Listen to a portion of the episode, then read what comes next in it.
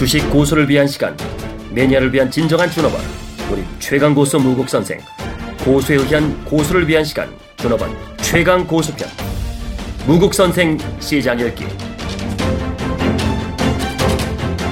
네, 여러분 안녕하십니까? 아, 무국 선생의 시장 읽기. 오늘부터 시장 굉장히 그 11월 옵션 만기 때까지 굉장히 중요한 마디 구간이다라고 생각을 합니다. 아, 중국의 3, 4분기 GDP가 발표되는데 이거를 어, 외국인들이 롱숏으로 어떻게 이용하느냐, 국내 기관 투자자들은 어떻게 이용하느냐, 거기서 충돌돼 갖고 누가 이기느냐, 뭐 이게 굉장히 중요합니다. 일단 기본적으로 그 선물 옵션을 매매하신 분들은 롱숏 그 어, 거래, 그 매도 차익 거래, 매수 차익 거래 개념을 아는데 어, 일반적으로 주식만 매매하신 분들은 그거를 잘 모르세요.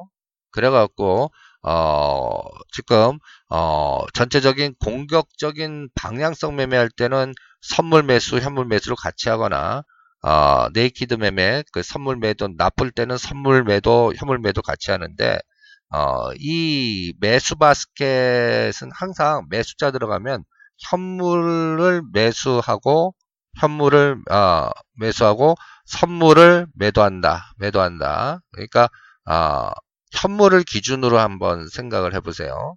그러니까 현물을 매수할 때 선물을 매도하는 겁니다. 현물을 매도할 때 선물을 매수합니다. 아, 현물을 매수할 때. 그러니까 선물이 어느 정도 올라갔다 생각했을 때 매수 바스켓을 어, 유도하는데 요새 어, 기관 투자자들이 그 요렇게 작동을 해요. 그러니까 어, 기관 투자자들은 삼성전자를 매수해요. 외국인은 최근 매도하는데 대신 선물을 어, 최근 1조 이상을 매도했어요. 그러니까 어, 지금 보시면 우리 증권사 쪽 흐름과 그 다음에 또 어, 우리가 증권사를 금융투자 쪽이라고 표현하거든요. 어, 이쪽 애들 이쪽 애들의 매매 동향을 보시면 어, 선물을 그 대충 9월 30일이 종합주가에서 1915 찍은 날입니다. 그래서 현재까지 어, 증권사 쪽 애들은 어, 코덱스 inverse를 매도하고 또 선물도 매도해요. 그러니까 이게 뭐냐면 inverse 매도하면 주가는 거꾸로 어떻게 돼요? inverse 매도. 그러니까 주가가 올라간다고 생각했을 때는 inverse를 어떻게 해야 돼요? inverse를 코덱스 레버리지하고 inverse 매도하죠. 그러니까 inverse를 지금 매도해요. 선물도 매도하고. 근데 합성을 레버리지하고 어, 코덱스 200으로 합성을 시켜요. 삼성전자랑. 그래갖고 삼성전자와 어, 선물 매도, 삼성전자 매수, 인덱스 200, 코덱스 레버리지 200 얘네들이 합성해서 지금 어, 금융투자 쪽에서는 이렇게 작동을 하고 있어요. 또 어, 투신사 애들, 투신사 애들, 뭐 어, 자산운용사 투신사 애들은 어, 선물을 1조 이상 매도했어요. 1조 4,800억. 9월 30일부터 10월 16일까지. 그러면서 삼성전자, LG, LG와 현대위아 이런 것들 사요. 이렇게 합성을 한 거를 여러분들은 체크할 수가 있습니다. 근데 외국인들은 어떻게 했나? 외국인들은 외국인들은 외국인들은 어, 삼성전자 실적 발표 당일날만 샀어요. 당일날만 어, 여러분들 실적 발표 당일날 그리고 나서는 어, 규모는 그렇게 크지 않지만 그렇게 크지 않지만 10월 12일부터 16일까지 그냥 시구장창 삼성전자는 매도해요. 그리고 그것을 누가 커버해 주냐? 기관과 연기금이 커버해 줘요. 금융투자 애들이 커버해 줘요. 연기금 애들이 어 16일 날 18,000주, 15일 날 12,000주, 14일 날 2만주. 금융투자 애들도 어, 마찬가지로 금융투자 애들이 더 많이 사요. 요런 그림을 쭉 보면 그리고 나서 삼성전자 주가는 여러분들 실적 발표 이후에 127만 원을 치고 나갔습니까? 대롱대롱 매달려요. 그 대신 125만 원은 할게요. 지금 이 힘의 균형이 어, 오늘 3, 4분기 GDP 성장률 갖고 한판 붙을 것 같아요. 그래서 어, 떻게 작동하느냐가 중요한데 어, 지금 그 금, 금융투자나 투신사 쪽에서는 여러분들 어, 어떤 개념으로 어, 전략을 짰죠? 아까 다시 어, 매수 바스켓 선물은 매도하고 현물은 매수예요. 그러면 현물 매수, 현물 매수의 주축은 삼성전자예요. 그러면 만약에 어, 주가가 실적으로 선물 매도가 시세 차익이 나오려면 어, 지금보다 빠져야겠죠. 빠지면서 빠지면서 그때는 이렇게 작동할 수가 있어요. 매도한 걸 환매수하면서 삼, 삼성전자 산 걸 팔 수가 있어요. 오히려. 이렇게 작동하는지 한번 그 한번 그 5일 어, 단위로 끊어서 한번 체크해 보시죠. 이게 어 어떻게 시장에 방향을 주느냐. 제가 생명선을 그 종합주가지수는 2000 어, 여러분들 2000포인트, 그 다음에 선물 245와 삼성전자 125만 원이 굉장히 중요합니다 라고 계속 강조하는 것도 이러한 그 매수 바스켓이 매도 바스켓으로 또 바뀌는 그 기점이 어떻게 전체적 시장을 어, 방향을 주느냐 이걸 결정할 건데 그것이 오늘 오늘 그 삼성전자 어, 에너지 그리고 또 3, 4분기 중국의 GDP 결과 갖고 이 매수 바스켓 매도 바스켓 이렇게 작동하느냐 어떻게 어느 쪽으로 힘이 쏠리느냐. 일단 그 두 가지 시나리오가 있습니다. 그러니까 지금 7% 아래를 발표했는데 그러면 작용 반작용으로 아, 이렇게 안 좋기 때문에 오중전에서 대규모 부양책이 나와. 그래서 시장이 상해 증시가 안 빠지는 거예요. 올라가는 거예요. 그리고 삼성전자라든지 대형주를 어, 외국인과 기관이 땡겨버리는 거예요. 그러면 오히려 중국이 GDP 나쁘게 나온 게 역설적으로 작동했죠. 근데 그러다가 냉정하게 진짜 나쁜가 해서 올려놓은 걸 다시 죽여버리는 이런 상황이 변동성으로 작동하는지 보는 거예요. 실제로 나쁘게 나온 거를 인정해서 어, 어유 나쁘게 나왔으니까 그 영향이 우리한테 미치겠다 해서 어, 1등 주식들 간단히 중국 관련 주식들 그동안 올라왔던 뭐 2차 전지로 올랐던 LG화학이라든지 그 다음에 또 어, 조선중공업 관련주가 폭락을 하고 삼성전자, 현대차, SK하이닉스 이 세 가지가 어, 같이 동반 하락하는 거예요. 그러면 이거는 뭐 그동안 올랐던 에너지에 우리의 생명선을 다 붕괴해버리는 그리고 바닥은 어, 이달 말 정도에 나오는 이런 국면으로 그냥 그대로 중국 GDP의 동향을 어, 나쁘게 나왔다는 것을 인정하는지 역설적으로 반대로 가는지 오늘 그게 결정됩니다. 그러니까 중국 GDP가 7% 아래로 이거 충분히 마사지 할 수 있거든요. 중국 정책 당국이. 근데 안 하는 거예요. 이 부분이 이 부분이 앞으로 시장을 굉장히 중요하게 어, 체크하는 어, 국면입니다. 그리고 어, 또 그 내일 그 20일 화요일 날에는 화요일 날에는 어, 앨런 의장 및 뉴욕 연은 총재의 어, 연설이 있었 연설이 있을 건데 지금 대부분들 금리 인상이 계속 지연되는 것만 기대. 여기다 초치는 얘기하면 또 변동성이 있겠죠. 그리고 다우 지수는 17,000 넘어가면 위에서 꼬리 달리고 저항은 17,500. 그러니까 17,000과 17,500 사이 움직일 때는 우리 시장은 어, 그걸 이용해서 아까 얘기한 대로 프로그램 매매나 매수 바스켓 에너지가 시가상의 종목들 어떻게 작동하냐 이게 더 중요해요. 최근에 여러분들한테 어, 전체적인 시장에서 어, 그 일주일 단위로 삼성전자, SK하이닉스 이런 것들의 생명선들을 다 제시해 드린 적이 있죠. 삼성전자는 유지했어요. SK하이닉스도 35,000원, 5,000원, 어, 37,700원대 팔아갖고 35,000원 지지해 주느냐. 이거 이제 요번 주에 확인해야 되고, 그 다음에, 어, 현대차는 15만원, 15만 5천원, 아직은 다 지지하고 있어요. 그러니까 오늘 3, 4분기 GDP랑 요번 주에 연준이 제넷 앨런 연준이 의장의 어, 통화, 어, 그 다음에 금리에 대한 어, 스탠스 계속 또 계속 그냥 10월 27일, 28일 어, 가능성 높여주면 또 골 때리게 되거든요. 그 다음에 금요일 날은 또 우리 3분기 GDP가 있습니다. 진들기 요런 세 가지 전체적인 흐름 어, 거를 체크하면서 어, 전체적인 어떠한 맥을 체크해 봐야 됩니다. 그래서 일단 그 중국의 3중전에는 10월 26일과 29일에 있고요. 그 다음에 또 10월 연준이 27일 이 변수가 어, 전체적으로 시장에 어떻게 영향을 미치냐. 요게 특히 오늘 중국 GDP 어, 발표 이후에 외국인들과 기관들의 파워 게임 그리고 상해 증시가 또 실제적으로 어떻게 움직이는지 3,300이거든요. 그러니까 GDP 발표했는데 오히려 6.7이나 6.8 나왔다 해서 급락하는지 오히려 반작용으로 이제부터 대규모 부양 대책이 나올 거야 하면서 올라가는 이게 우리 시장을 잃는데 굉장히 중요하고 거기에 어, 외국인 현물의 어, 매매 동량이 결정이 될 겁니다. 여기에 삼성전자가 또 이용당할 거고요. 삼성전자 에너지는 그래서 어, 전체적 시장에 125만 원.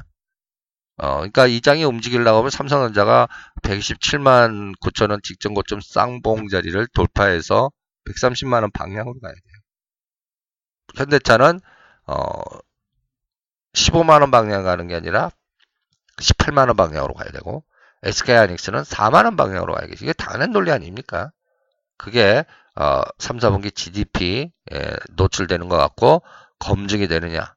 여기에 따라 어, 거의 그 조단위 이상 그, 그 선물 매도게 환매수 들어가는지 계속 매도로 강화하는지 여기에 따라 또 전체적인 변동성이 결정이 될 겁니다. 그래서 종합주가지수 8월 24일 1800에서 2038 거의 2040 거의 240포인트 오른 거에 간단히 얘기해서 반 그러니까 1920 이거 9월 30일 저점이 1915예요. 여기까지 또 공격 당하는 건지 아니면 2000을 강력하게 지지해주고 2100 정도까지 올라가는지 오늘부터 counting 들어가는 겁니다. 거기에 시총상위 종목들의 바스켓 매매가 결정적으로 영향을 미칠 거고요. 그러면 여기에서 연기금의 매매 동향을 최근에 보시면 삼성전자 아모레퍼시피 어, 16일 날에는 연기금이 어, 430억 정도 샀는데 어, 전체적으로 사는 종목들이 이제 뭐 NC소프트, 삼성전자, 아모레퍼시피 대신 얘네들 파는 거 보면 두산, CJ, CGV, CJ, CGV, CJNM은 100% 매도하고 옆에도 가지 마세요. 또 SK, 현대차 이런 것들을 매도하고 있습니다. 그리고 외국인들은 NC소프트, 어, 외국인들 매매 상위 종목들 어, 보면 어, 지금 외국인들의 통계는 그 보시면 어, 삼성전자, 현대차 우선주, 그 다음에 현대모비스, LG와 이런 것들은 때리고 있습니다. 외국인들 매매 동량의 그 전번 16일날 금요일에는 NC소프트 관련해 갖고 어, 매매가 약간 노이즈를 일으켰다라고 보면 됩니다. 그래서 전체적으로 그 NC소프트 매수 이 규모 어, 기타 외국인은 매도하고 외국인은 또 어, 사고 이렇게 이게 자전 또 블록딜이죠 이게 어, 그런 매매를 제하고는 여전히 외국인은 삼성전자 매도의 어, 전체적인 흐름 이거를 기관과 연금이 막아내고 있다. 그러니까 오늘 이 부분을 어떻게 시장에서 작동하느냐 요거를 측정하는 게 무엇보다도 중요합니다. 그래서 오늘 3, 4분기 GDP가 무엇보다도 중요하고 중국에 이거를 실제적으로 어떻게 작동하느냐 나쁘니까 나쁘니까 부양대책 나와 이 여기에다 중심 이동할 건지 나쁜 걸 그대로 인정하는 나쁨의 변동성이 나오는지 이게 시가상의 종목들의 롱숏의 어, 전체 시장이 뭐 거의 뭐 50에서 100포인트가 여기에서 작동을 할 것 같아요. 그러니까 그 부분을 읽어내는 게 굉장히 중요합니다. 거기에 따라 어, 여러분들 지수가 올라가면 대형주 에너지가 확산되는 거고요. 어, 반대로 지수가 떨어지면 성장주들, 그러니까 한미약품이라든지 제약주라든지 납폭과다주라든지 아니면 어, 정책 테마 모멘텀주들 이런 것들이 순환되는 그런 장이 전개될 겁니다. 요거를 오늘 그 마디로 읽어서 전체적인 어, 대응 전략을 수립하시는 게 중요하다 이렇게 판단해 드립니다. 또 하나 이제 실적들이 계속 발표돼요. 이제 최근에 올라간 상승 종목들, 상승 종목들 보시면 그나마 시가상위 종목들 중에서는 여러분들 그 2차 전지, 스마트 그리드, 뭐또 어, 플랫폼, 중국 요 요새는 화장품보다 중국 관광객 와서 사는 것보다 오히려 어떤 쇼핑몰, 플랫폼 그런 관련된 종목들이 어, 급등을 하고 있고요. 어, 그런 어떤 색깔의 약간 바뀜이 있습니다. 이번 주 실적 일정들을 보시면 어, 오늘 S-Oil이 발표하고요. 그 다음에 가장 중요한 현대차, SK하이닉스, LG디스플레이, 어, 현대모비스, 기아차가 이번 주 목요일과 금요일 날 대부분 다 실적 발표가 있습니다. 자동차주들, 어, 또 SK하이닉스 이런 것들이 어, 일단 그 실적 발표 전에 어, 중국 GDP 발표 오늘부터 시작해서 이 금요일까지 그 현대차와 이걸 매도 바스켓, 그러니까 매도에 중점을 두느냐, 어, 현상을 유지시키느냐, 아니면 상승 매수에 정 중점을 두느냐가 전체적인 지수의 방향성을 결정할 거다. 이렇게 판단하고 있습니다.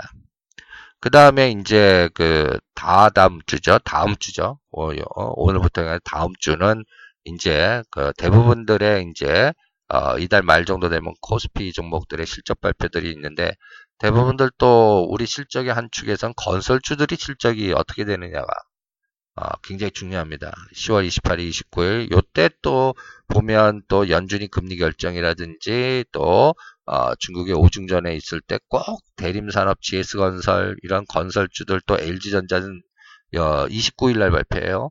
어, 삼성 SDS는 뭐 이런 종목들 어, 이런 종목들이 대부분들 어, 말에 좀 몰려 있어요. 그러니까 이러한 건설주들이라든지 이런 종목들은 오히려 강할 때 매도해 놓고 이 실적을 확인하시는 게 아, 중요하다는 전략으로 여러분들한테 대응 전략을 유도해 드리고 있습니다. 그래서 실적 스케줄이 어떻게 작동하느냐 이것도 또 체크해 보시고요. 또 알게 모르게 10월 달에 여러분들 그 보유에서 풀리는 것도 어, 체크를 하세요. 지금 보혜 양조가 풀렸고요. 그 다음에 이제 어, 17일 날은 유니캠, 그 다음에 10월 22일에는 KGP, 그 다음에 코스닥 종목의 더 변동성이 클 거예요. 어, 15일 날 ST큐브가 풀렸고요. 그 다음에 또 어, 특히 또 여러분들 보시면 22일 날 펩트론, 그 다음 23일 인포마크 케이사인, 29일 날 로지시스, 어, 이런 종목들, 그 풀리는 종목들의 명단들을 숙지해서 해요. 그래서 보호예수에서 풀린 이후에 시장이 힘을 이 대부분의 힘을 못 써요. 그러니까 어, 그런 것들을 실전에서 잘 어, 머리를 두시면서 어, 미리 생각하셔야 돼요. 그래서 어, 요 오늘부터 그 10월 19일부터 이달 말까지는 변곡점이 너무 많아요. 갈림길이 너무 많다는 얘기. 변곡점이 많다는 얘기는 위로 갈 수도 있고 아래로 갈 수도 있고 또 아래 아래로 가면 이거는 또 망가지는 그래프거든요. 어 그리고 올랐다 떨어졌다 하면 그냥 평균 감각으로 지그재그 감각이고요. 이 장에 올라면 올랐다 올랐다 가야 되거든요. 갈림길에서.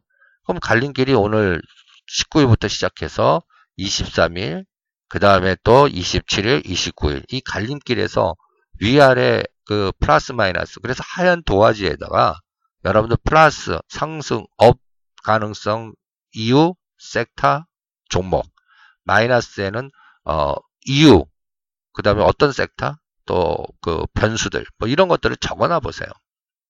그래 놓고 어 어떤 지수 환경이 하락하더라도 뭐 외국인들이 삼성전자 또 기관들이 또 어 19일부터 어 역으로 작동하는 게 아니라 나쁘게 나왔음에도 불구하고 중국 GDP가 나쁘게 나왔음에도 불구하고 뭐 예를 들어서 삼성전자, SK하이닉스, 포스코 그 다음에 현대차 이걸 땡기는 그, 그러한 에너지를 보이지 않고 오히려 반대로 죽이는 에너지 보이면 할 말 없거든요.